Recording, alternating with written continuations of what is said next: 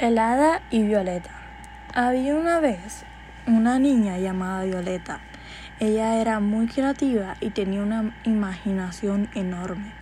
Su mamá y su papá trabajaban en construcciones de casas.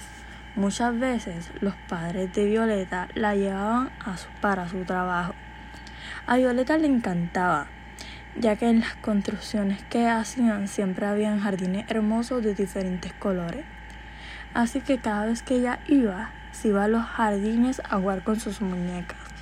Un día los papás de Violeta se la llevaron para su trabajo. Cuando Violeta llegó, vio normal todo, los troces para cortar los árboles. En la construcción que iban a hacer tenían que quitar todas las flores y todos los árboles. Así que Violeta decidió disfrutar el jardín antes de que lo quitaran. Mientras Violeta jugaba, ella escuchó a alguien hablar en una parte del jardín. Cuando caminaba por el lugar donde escuchó a alguien hablar, realizó que era un hada con alas de color rosa. Violeta se sorprendió y le preguntó si el hada podía hablar. El hada le respondió sí.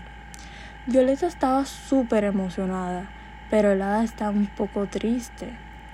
Violeta le preguntó, ¿por qué estás triste?